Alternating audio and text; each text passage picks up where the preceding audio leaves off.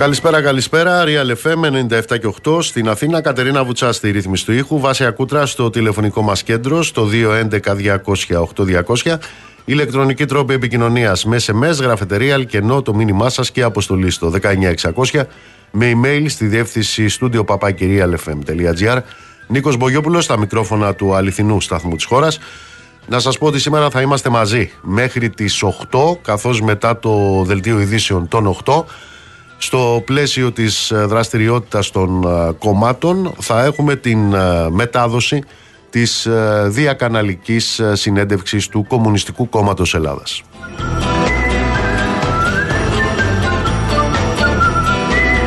Λοιπόν, έχω να σας πω τρία ευχάριστα πράγματα. Το πρώτο ευχάριστο πράγμα είναι ότι αύριο λύγει επισήμως η προεκλογική περίοδος.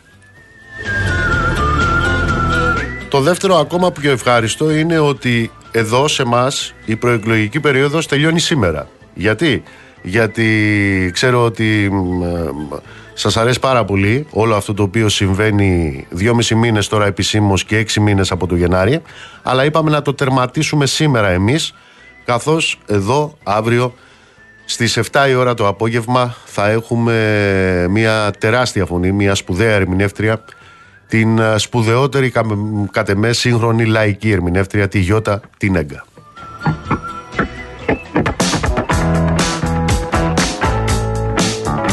Και τώρα έχω να σας πω ένα ε, ευχάριστο σενάριο όμως. Και γιατί σενάριο, διότι όλοι φτιάχνουν σενάρια. Λοιπόν, γιατί να μην φτιάξουμε κι εμείς ένα σενάριο, είναι το σενάριο της επόμενης μέρας των εκλογών. Το σενάριο λοιπόν έχει κάπως έτσι. Ισχυρίζομαι ότι η 26η του Ιούνιου και όχι βεβαίως η Δευτέρα παρουσία ε, για τους 2 ε, εκατομμύρια 700.000 ανθρώπους που σύμφωνα με τα δικά τους στοιχεία μιλάω για τα στοιχεία της Ελστάτ διαβιούν σε συνθήκες εξαθλίωσης, φτώχειας και κοινωνικού αποκλεισμού θα μπορούσε να είναι μία μέρα αξιοπρέπειας αυτό τώρα θα μου πείτε φαντάζει σενάριο επιστημονικής φαντασίας. Για να δούμε πώς θα μπορούσε η 26η Ιούνιου να είναι μια μέρα αξιοπρέπειας. Θα μπορούσε με μια πολιτική απόφαση που θα ανακοίνωνε στους εφοπλιστές μας, που είναι και πατριώτες έτσι, ότι ήρθε η ώρα να πληρώσουν και αυτοί φόρους. Ότι την ώρα που ο μισθωτός των 3 και 60 φορολογείται με 22% ότι μπαίνει τέλος στη δική τους ε, δίθεν φορολόγηση της τάξης, προσέξτε, του 0,048% και ότι οι φόροι που θα εισπραχθούν από την κατάργηση πώς θα εισπραχθούν αυτοί; Με ένα νόμο σε ένα άρθρο. Έτσι, έτσι γίνονται αυτά. Οι φόροι λοιπόν που θα εισπραχθούν από την κατάργηση της οικειοθελούς γιατί για τους εφοπλιστές μας υπάρχει οικειοθελής φορολόγηση αυτοί λοιπόν οι φόροι οι οποίοι θα εισπραχτούν με την κατάργηση της οικειοθελούς επαναλαμβάνω φορολόγησης που έχουν εξασφαλίσει για τους εφοπλιστές μας η Νέα Δημοκρατία, ο ΣΥΡΙΖΑ και το ΠΑΣΟΚ θα πάνε στην ενίσχυση των αδύναμων. Έτσι λοιπόν θα μπορούσε να είναι μια μέρα αξιοπρέπειας για τα 2.700.000 επαναλαμβάνω ανθρώπους που ζουν σε συνθήκες εξαθλίωσης και φτώχειας. Η 26η του Ιούνιου θα μπορούσε επίσης να είναι το τέλος μιας παράστασης την οποία παρακολουθούμε μήνες και χρόνια τώρα. Ποια είναι η παράσταση; Είναι η παράσταση που δίνουν αυτοί οι ευαίσθητοι ληστές που τάζουν, τι τάζουν; Τάζουν εκπτώσεις στη ληστεία. Και ποια είναι η ληστεία; Η ληστεία είναι ο έμφυα. Λοιπόν, 26 Ιούνιου θα μπορούσε να είναι μία μέρα κατάργησης του έμφυα. Είναι και αυτό σενάριο επιστημονικής φαντασίας. Για να δούμε με πραγματολογικά δεδομένα πώς θα μπορούσε να γίνει αυτό.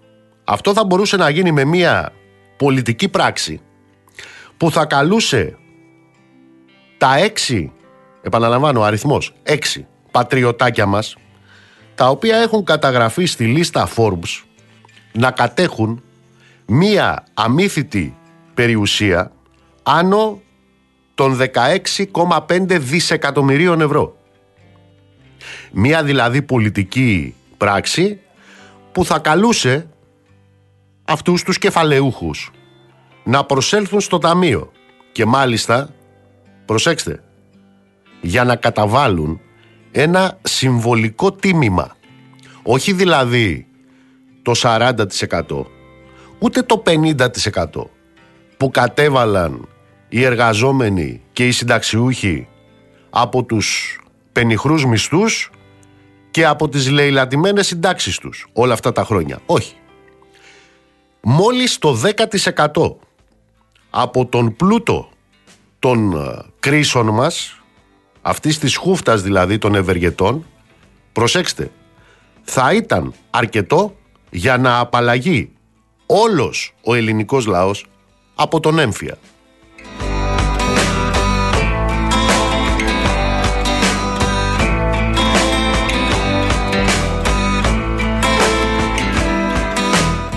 Στο πλαίσιο λοιπόν αυτού του ευχάριστου σεναρίου για το οποίο σας μιλούσα στην αρχή η 26η του Ιούνιου, η επόμενη μέρα δηλαδή των, ε, των εκλογών θα μπορούσε επίσης να δώσει ένα μήνυμα. Ποιο μήνυμα; Κάτω τα ξερά σας από το δημόσιο πλούτο της χώρας.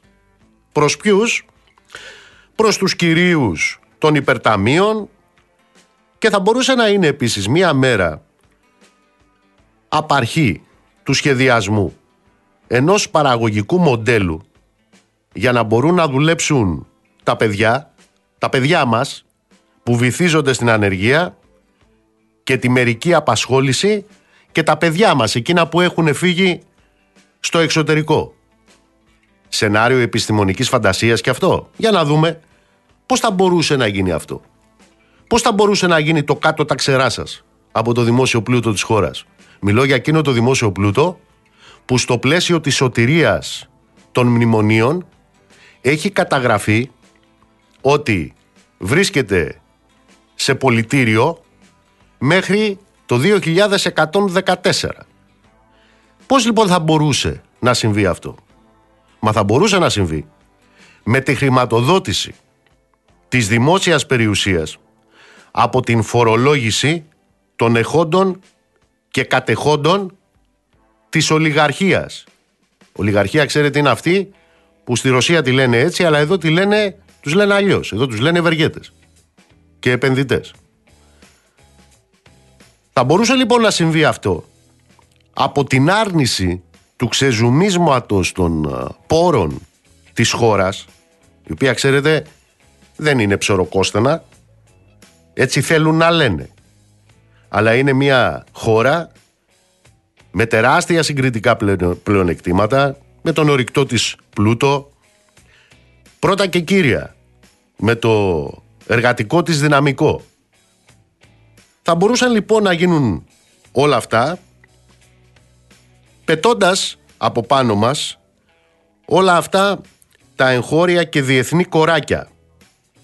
Με τη μετατροπή δηλαδή της δημόσιας περιουσίας από έναν κατάλογο, από μία λίστα ξεπουλήματος υπέρ των επενδυτών για τους οποίους σας έλεγα προηγουμένως και από ενέχειρο υπέρ των κογλήφων δανειστών σε ένα εργαλείο ανάπτυξης με στόχο όχι το κέρδος αυτών των λίγων ευεργετών, επενδυτών κτλ. αλλά με στόχο το κοινωνικό όφελος. Με παρόμοιο τρόπο, η επόμενη μέρα των εκλογών θα μπορούσε να είναι μια ημέρα επιστροφής, για παράδειγμα, των κλοπημαίων όλα αυτά τα χρόνια, των κλοπημαίων στους συνταξιούχους. Μήπως είναι και αυτό σενάριο επιστημονικής φαντασίας; Με όρους δηλαδή όχι πολιτικών δεδομένων και πολιτικών σχετισμών, μήπως είναι έξω από τη φύση, μήπως είναι έξω από τον πλανήτη Γη, ένα τέτοιο σενάριο; Για να δούμε. Θα μπορούσε να γίνει αυτό; Προφανώς και θα μπορούσε να γίνει. Θα σας πω έναν τρόπο. Βγάζοντας τη χώρα τόσο από το στόμα του λύκου όσο και ταυτόχρονα από το κρεβάτι του οικονομικού προκρούστη. Προσέξτε ένα και μόνο στοιχείο. Από το 2014 έως και το 2022 η Ελλάδα, η Ελλάδα δηλαδή πια, η χώρα που είναι πρώτη σε αμυντικές δαπάνες στο ΝΑΤΟ πάνω και από τις Ηνωμένες Πολιτείες ως ποσοστό του ΑΕΠ. Η Ελλάδα των μνημονίων μέσα σε αυτό το διάστημα, επαναλαμβάνω, 2014-2022 έχει καταβάλει πάνω από 44 δισεκατομμύρια 44 δισεκατομμύρια σε αυτό το υπεριαλιστικό ταμείο της Δήλου. Ξέρετε τι σημαίνει αυτό; Αυτό σημαίνει ότι το ποσό που έχει καταβληθεί με όρους σωστής πλευράς της ιστορίας σε αυτό τον υπεριαλιστικό οργανισμό ισούται δέκα φορές, επαναλαμβάνω, ισούται δέκα φορές με τις καταργημένες 13η και 14η σύνταξη μαζί.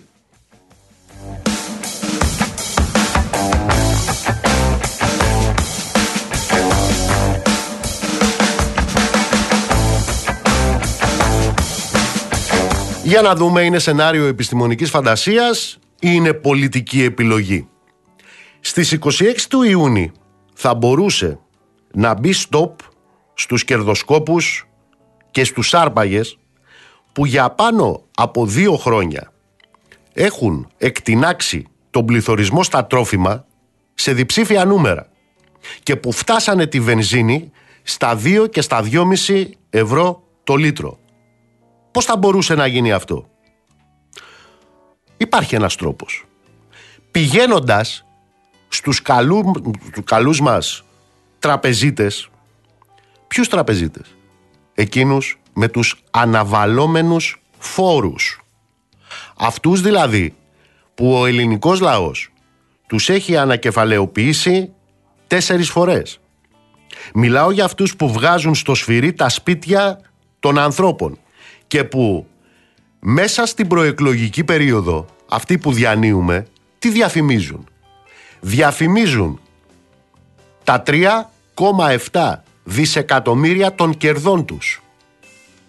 Αυτά τα κέρδη των συστημικών τραπεζών μας αντλήθηκαν πάνω στα κοινωνικά συντρίμια που οι ίδιες οι τραπεζές τους προκαλούν. Υπάρχει άλλος τρόπος για να αντιμετωπίσουμε αυτή την αρπαγή; Δεύτερη σκέψη.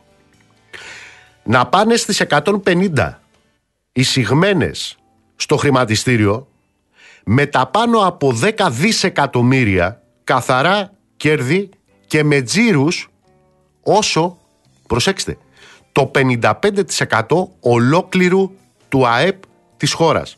Φαντάσου λοιπόν τώρα μια πολιτική που θα έλεγε σε όλους αυτούς τέρμα η μάσα παιδιά, τέρμα οι φόροι στα είδη πρώτης ανάγκης, αρκετά πλήρωσε ο λαός το 95% των φόρων, τώρα ήρθε η ώρα να πληρώσετε εσείς και εσείς.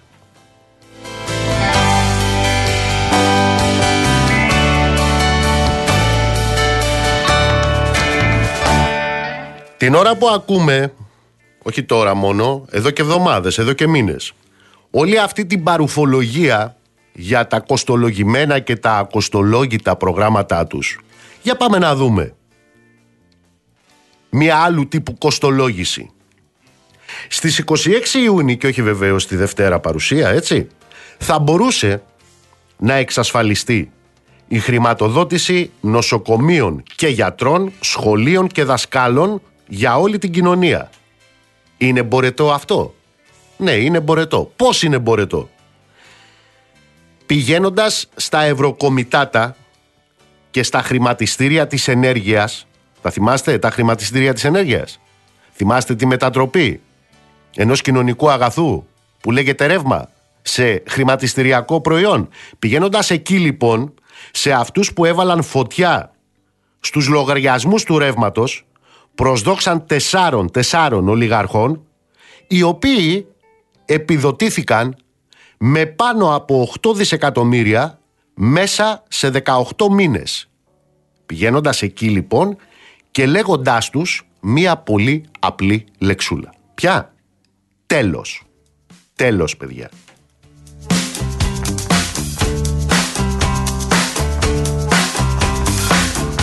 Για να δούμε, στις 26 του Ιούνιου, μία μέρα μετά την κάλπη, θα μπορούσε να εξασφαλιστεί ότι κανένας άνθρωπος δεν θα χάσει το σπίτι του από τα κοράκια. Θα μπορούσε να γίνει αυτό; Ναι, θα μπορούσε να γίνει. Πώς θα μπορούσε να γίνει; Καταργώντας την ίδια μέρα, την ίδια μέρα, όλους τους νόμους που έχουν φτιάξει Νέα Δημοκρατία, ΣΥΡΙΖΑ, ΠΑΣΟΚ, υπέρ πληστηριασμών και αρπακτικών, παίρνοντας όλα τα μέτρα έξωσης των φανς από τη χώρα και κατάσχεσης όλων των περιουσιακών στοιχείων αυτών των κορακιών έναντι των δεκάδων δισεκατομμυρίων φόρο απαλλαγών που έχουν ενθυλακώσει με τους νόμους όλων των κυβερνήσεων.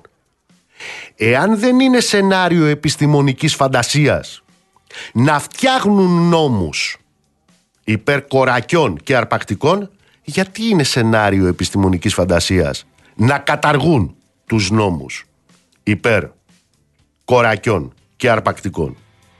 Και προσέξτε, τίποτα από όλα αυτά που περιέγραψα δεν είναι δά και τόσο επαναστατικό, έτσι. Δεν μιλάμε για τίποτα το επαναστατικό. Αλλά είναι προφανές ότι στο καθεστώς αυτής της βαρβαρότητας, στο καθεστώς δηλαδή των μπλε, των ροζ, των πράσινων κυβερνώντων και συγκυβερνώντων, ακόμα και όλα τα προηγούμενα, ακόμα δηλαδή και το αυτονόητο, εκείνο το αυτονόητο που δίνει ανάσα ανακούφισης στους πολλούς, φαντάζει και τελικά είναι επαναστατικό και απολύτως βεβαίως ταυτισμένο με μια άλλη προοπτική. Με μια προοπτική για ένα λαό που θα είναι αυτό στην εξουσία, με κοινωνικοποιημένα τα μέσα παραγωγής, με κεντρικό σχεδιασμό και με μια άλλη δημοκρατία. Εργατική δημοκρατία. Και οι εκλογές βεβαίως, προφανέως την Κυριακή, δεν πρόκειται να φέρουν μια τέτοια εξουσία.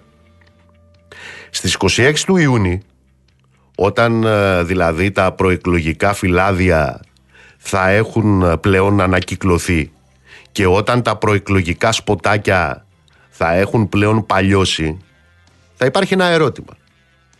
Το ερώτημα θα είναι και τώρα τι.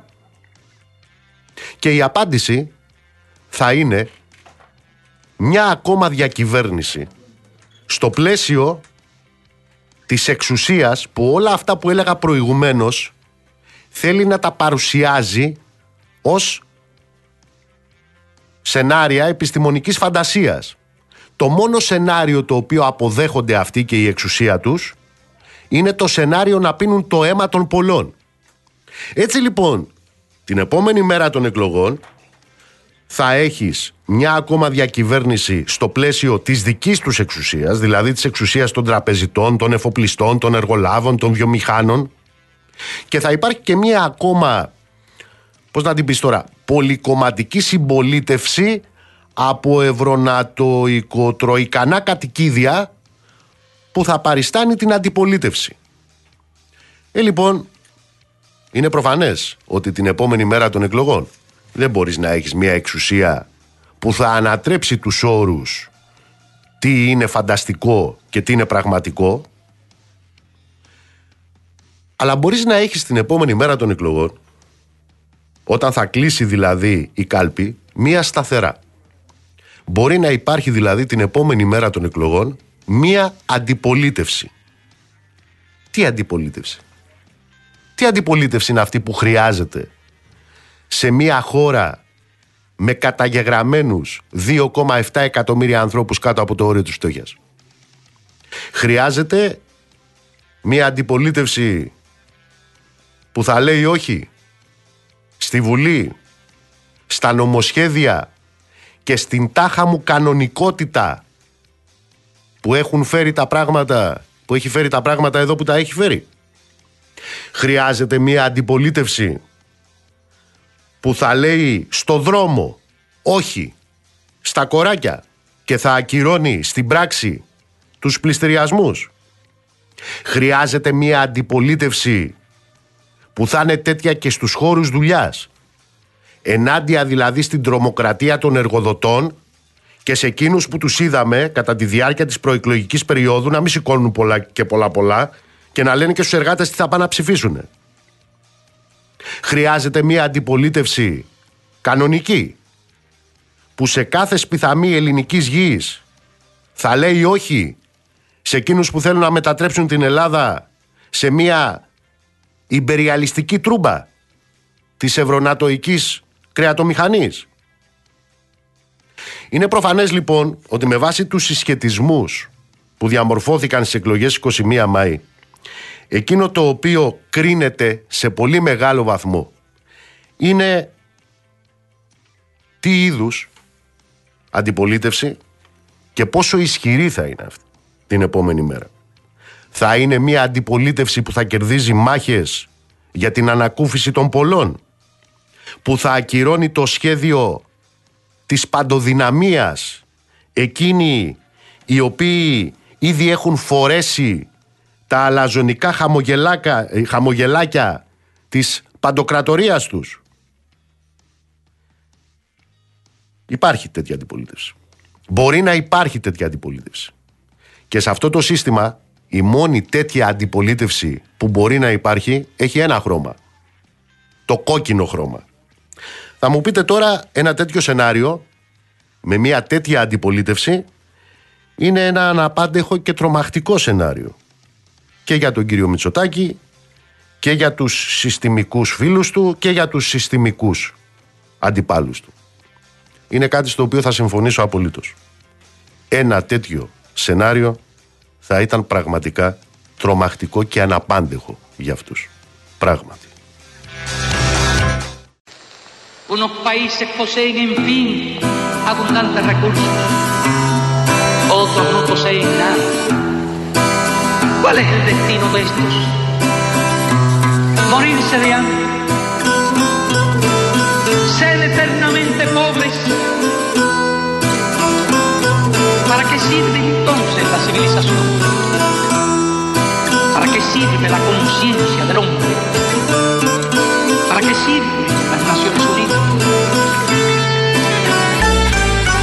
Αίμα το αντίδα στο καινούριο που φοράω Και το κινητό στη θήκη που στο χέρι μου κρατάω. Έχει κόπο και υδρότατο που κάμισο ταρμάνι Και κουβάλι μα σπόρις του καφέ μου το χαρμάνι. Έχει πόνο και φοβέρες κάθε κουταλιά νουτέλα Και το δέρμα που χρειάστηκε στις μπάλας μου την κέλα. Έχει δάκρυα ο κάθε κόμπος που έχω στο χαλί μου Και το τζόκεϊ που με μαγιά φοράει κεφαλή μου. Γιατί όλα όσα είπα της ζωής μου προϊόντα μου Τα πτήσαν οι δικοί μου ή τα αγόρασα από σπόντα Δουλέψανε παιδιά που είναι γεννημένα δούλοι με ροφάι με ροδούλη και εμείς παίζουμε κρυφτούλη. Νησία και Σουδάν, Μαλαισία, Πακιστάν και δεκάδες χώρες που τα πιτσιρίκια δεν θα φαν. Για να έχω κόπου φαν με υπογραφή της Nike. Πας και δώσει ο Θεός και μου κάνουν κανένα Όταν έβγαινα να παίξω στην αλάνα με την μπάλα, κάποιες οικογένειες δεν είχαν να πάρουν γάλα. Όταν αφήνα χαρτά έτος στον ουρανό να ανέβει, κάποια αφήναν το παιδί τους μονάχο να ζει και ανέβει. Όταν μου λέγει η γιαγιά μου κάθε βράδυ παραμύθια σκοτώναν αυτέ ψυχές. Άρρωστες από συνήθεια όταν μου φέρνει νονά μου τη λαμπάδα και παιχνίδια. Συνομιλικοί μου ψάχναν την τροφή του στα σκουπίδια. Όταν έβλεπα μικρό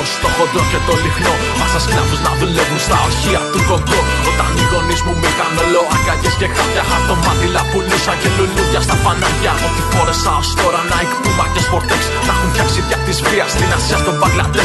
Όσα λόγια και να πω, όσους τείχου και να γράψω. Στραφή θα πάνε κι αυτοί. Αν τον κόσμο δεν αλλάξω. Σ'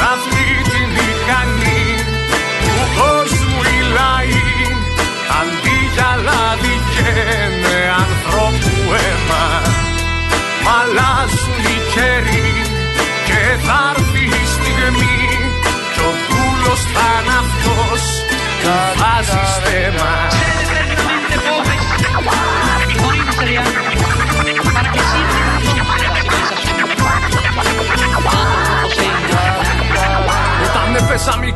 το πρώτο το Nintendo στην Ινδία οι ανήλικοι κουβάλαγαν τσιμέντο. Όταν έφτιαχνα το δέντρο με φωτάκια και στολίδια, τα παιδιά στη Βραζιλία ψάχναν μέσα στα σκουπίδια. Όταν έκανα ποδήλατο στον δρόμο τα απογεύματα, συνομήλικου στην Κίνα που σκοτώναν διαμοσχεύματα. Κίνησα σαν κοίταζα τις τάξεις στα κορίτσια, ενώ στην Ινδονησία τα πουλούσαν για φίτσια. Όταν έβλεπα τον Άλαντιν στην Disney με το Τζίνι, τα αδέρφια μου γαζώνανε κάτω στην Παλαιστίνη. Μας ευχάριστο Θεέ που έχω και έναν ΟΗΕ και να ενδιαφέρθω για αυτά δεν χρειάστηκε ποτέ. Να είναι καλά και το ΝΑΤΟ και Ηνωμένες Πολιτείες. Της θρησκείας του αδερφάτων όλες τις παιδεραστίες. Πάμε πάνω απ' όλα τα άλλα του μεγάλου μας τη σάλα. Δεν θα είχες την κουτάλα αν δεν ήσουν καπιτάλα. Το σύστημα ρολόι που ρυθμίστηκε να τρώει την εργατική την τάξη. Πολλά αυτή τα έχει παράξει. Μα δεν να το καταλάβει και μετά ποιος θα προλάβει. Από το κύμα να γλιτώσει και πανί να ανασηκώσει. Στο σχολείο σου αριστούχο τα κρατάω τη σημαία. Ήμουνα απάντη χώρα και δεν με κάνες παρέα Με έχεις σκοτώσει στο Ιράκ, στο Βιετνάμ, στην Παλαιστίνη Εγώ αγέννητο μωρό και δεν είχα καν ευθύνη Έχεις βγάλει τα αργανά μου, πας και πάρεις τα λεφτά σου Για να ζήσουν παραπάνω λίγο. Τα αφεντικά σου Πήγες σκλάβος στο παζάρι και με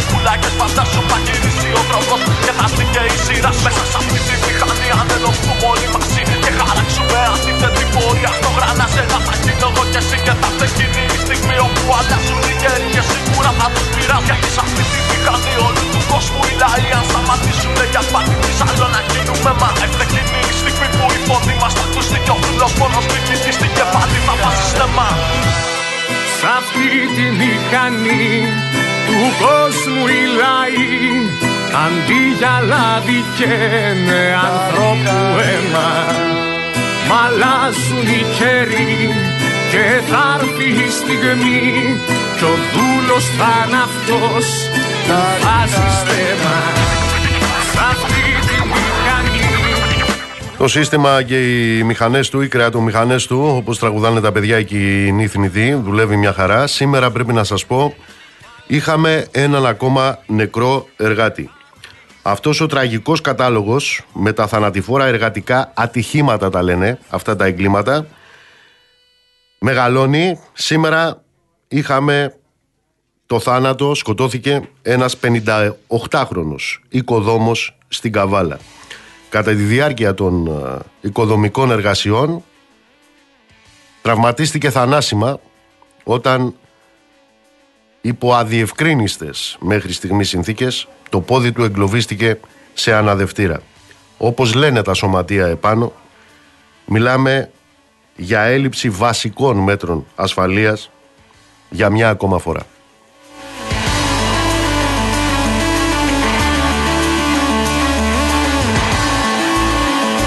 Πάμε να δούμε τι γίνεται με το στιγερό έγκλημα στην ΚΟ. Φαίνεται να υπάρχει εξέλιξη. Είναι ο Θεοδός Πάνου μαζί μας. Θεοδός μου, καλησπέρα. Βεβαίω και είναι αραγδαίε εξελίξεις, νοικοκυρίες και κύριοι, καθώς πλέον ε, η ανακρίτρια που χειρίζεται την ε, υπόθεση και πραγματοποιεί την κύρια ανάκριση ε, άσκησε συμπληρωματική ποινική δίωξη για ανθρωποκτονία από πρόθεση στον ε, 32χρονο ήδη κρατούμενο, ο οποίος κατηγορούνταν όμως για αρπαγή μέχρι τώρα. Δύο είναι τα στοιχεία τα οποία οδήγησαν στην την, ε, ανακρίτρια να ασκήσει αυτή την συμπληρωματική δίωξη.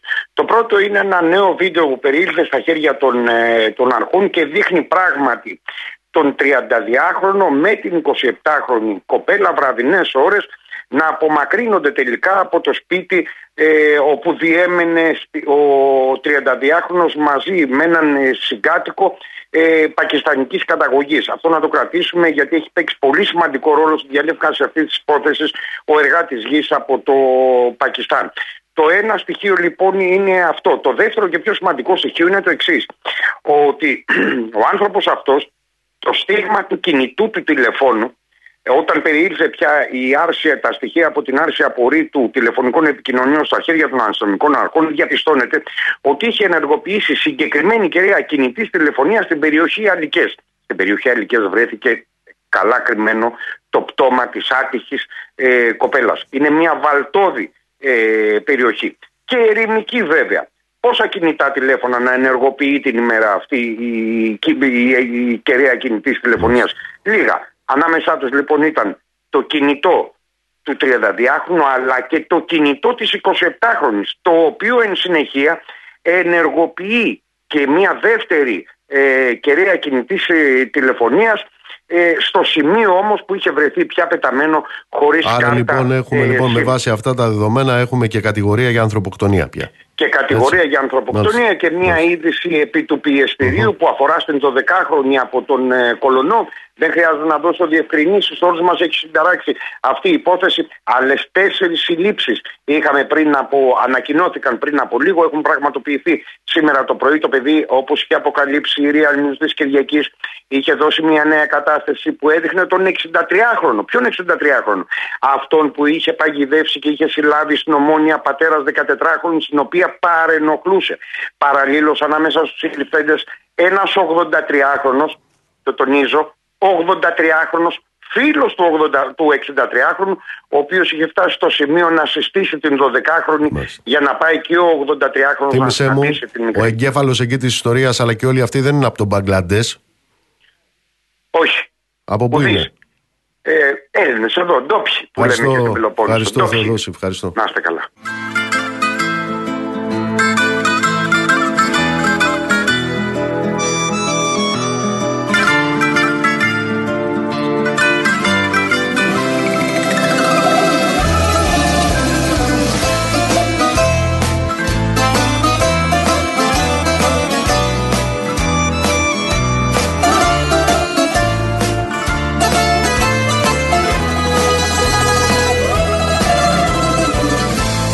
Μια εκδρομή.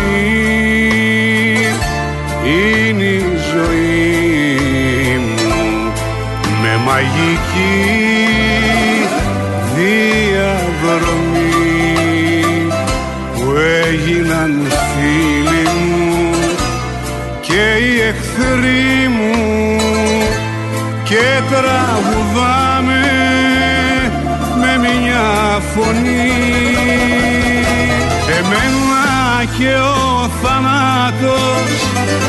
φαίνεται γιορτή.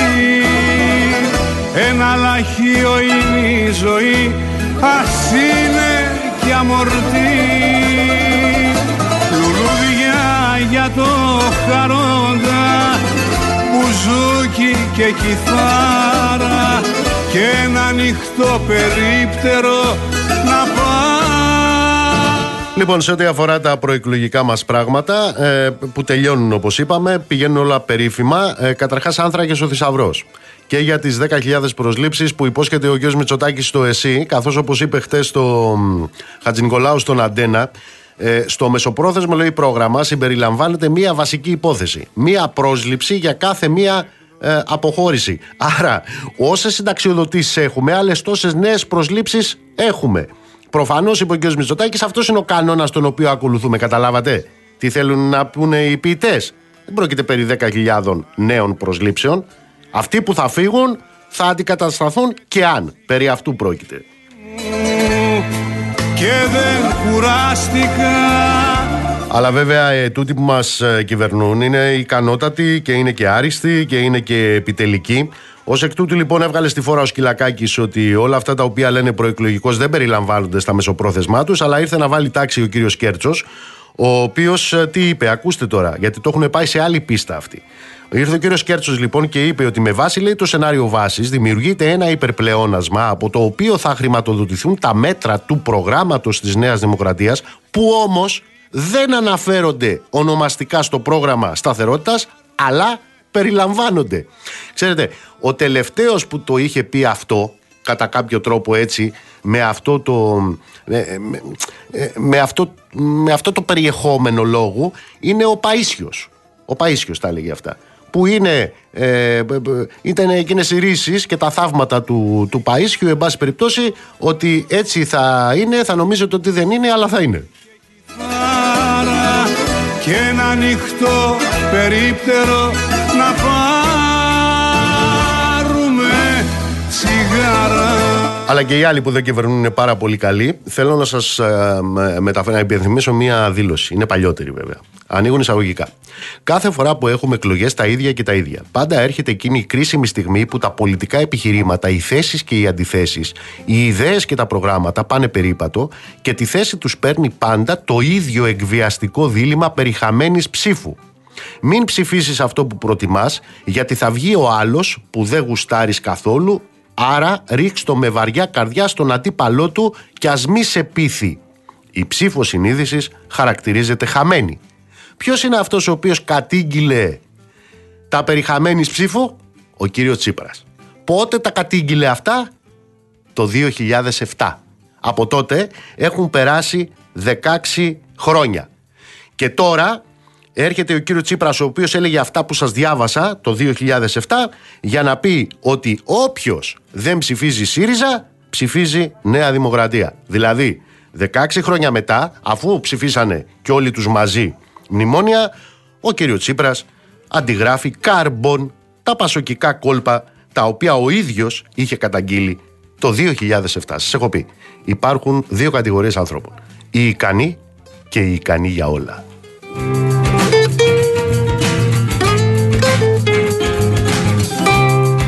Σε ό,τι αφορά τώρα τον ε, κύριο Μάτζο, τον εκπρόσωπο τύπου του Πασόκ, έχουμε την ε, εμπλοκή του γραφείου του, του δικηγορικού σε υπόθεση υπέρ εφάνς, ε, σε βάρος δανειολήπτη, πράγμα το οποίο έχει επιβεβαιωθεί. Βεβαίως ο κύριος Μάτζος λέει ότι δεν θεωρεί μομφή τη δικηγορία και ότι αυτή είναι μια παλιότερη υπόθεση. Μάλιστα.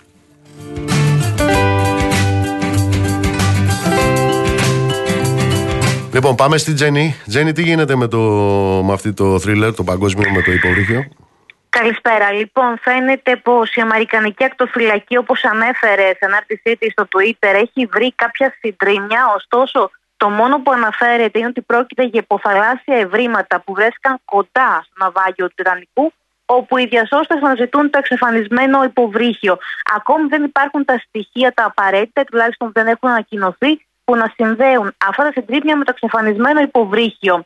Την ίδια ώρα, βέβαια, συνεχίζουν να δίνουν μάχη με το χρόνο τα δύο υψηλής τεχνολογίας τηλεχειριζόμενα οχήματα για να αντιμετωπίσουν, για να αντιμετωπίσουν το βασικάφο Τιτάν. Το οξυγόνο υπολογίζεται ότι τελείωσε σήμερα στις 2 το μεσημέρι. Ωστόσο, κάποιοι πιο αισιόδοξοι ειδικοί αναφέρουν πως υπάρχει πιθανότητα οι πέντε εγκλωβισμένοι να έχουν κάνει σωστή διαχείριση του αέρα και να έχουν αποθέματα για κάποιες επιπλέον ώρες, Ωστόσο, θεωρείται απίθανο από τους περισσότερους, καθώς οι άνθρωποι θα βρίσκονται προφανώς και σε κατάσταση πανικού και δεν θα μπορούν να το διαχειριστούν. Τώρα, οι εμπλεκόμενοι στην έρευνα αξιωματούχοι πιστεύουν ότι τα άτομα πέραν του περιορισμένου αέρα έχουν και περιορισμένες μερίδες φαγητού και νερού και αυτό δυσχεραίνει ακόμη περισσότερο την κατάσταση στην οποία βρίσκονται. Ενώ βεβαίως αξίζει να πούμε πως άρχισαν πάρα πολύ να πάνε τα ρομποτικά οχήματα με αποτέλεσμα αυτή τη στιγμή να κάνουν αγώνα δρόμου που είναι μάλλον εις βάρος τους. Τζένι, μου σε ευχαριστώ πολύ. Καλή συνέχεια. Λοιπόν, εδώ εμείς ε, θα σας αποχαιρετήσουμε. Υπενθυμίζω αμέσως μετά το δελτίο των 8 ο Ρίαλ θα μεταδώσει την διακαναλική συνέντευξη του Κομμουνιστικού Κόμματος Ελλάδας. Το ραντεβού μας είναι αύριο στις 7. Θυμίζω θα είναι εδώ μαζί μας μια τεράστια ερμηνεύτρια, μια σπουδαία λαϊκή φωνή, η Γιώτα Νέγκα. Ραντεβού λοιπόν αύριο στις 7, ψυχή βαθιά, Γιώτα Νέγκα αύριο στις 7 στον Real FM.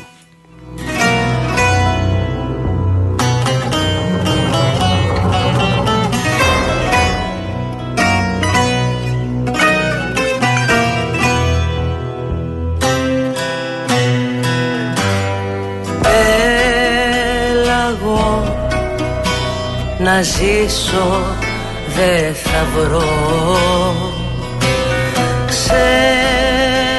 Ψυχή ψαριού κορμί γατήσιο κάθε βράδυ βγαίνω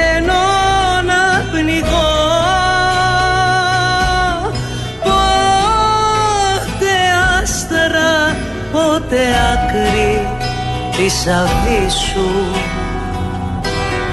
Κάτι κυνηγώ σαν τον ναυαγό τα χρόνια μου σεντόνια μου τσιγάρα να τα σβήσω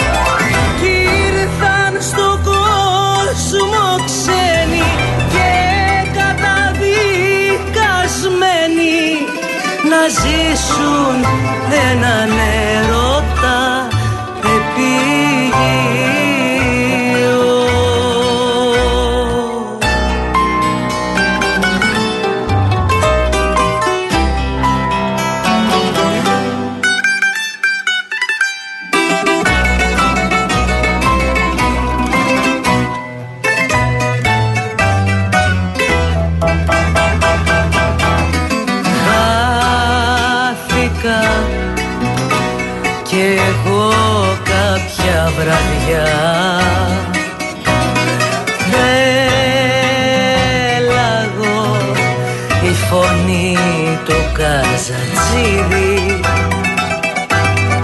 Πέφταν τα άστρα με στη λασπουριά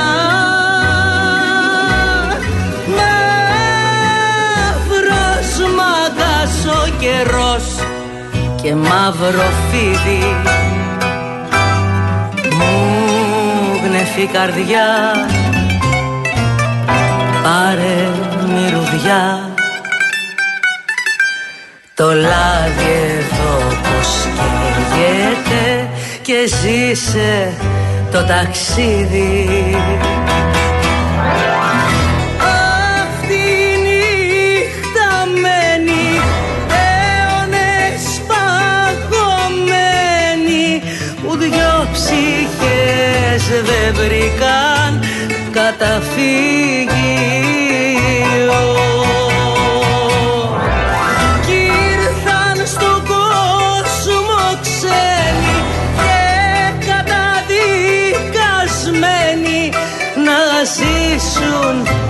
ना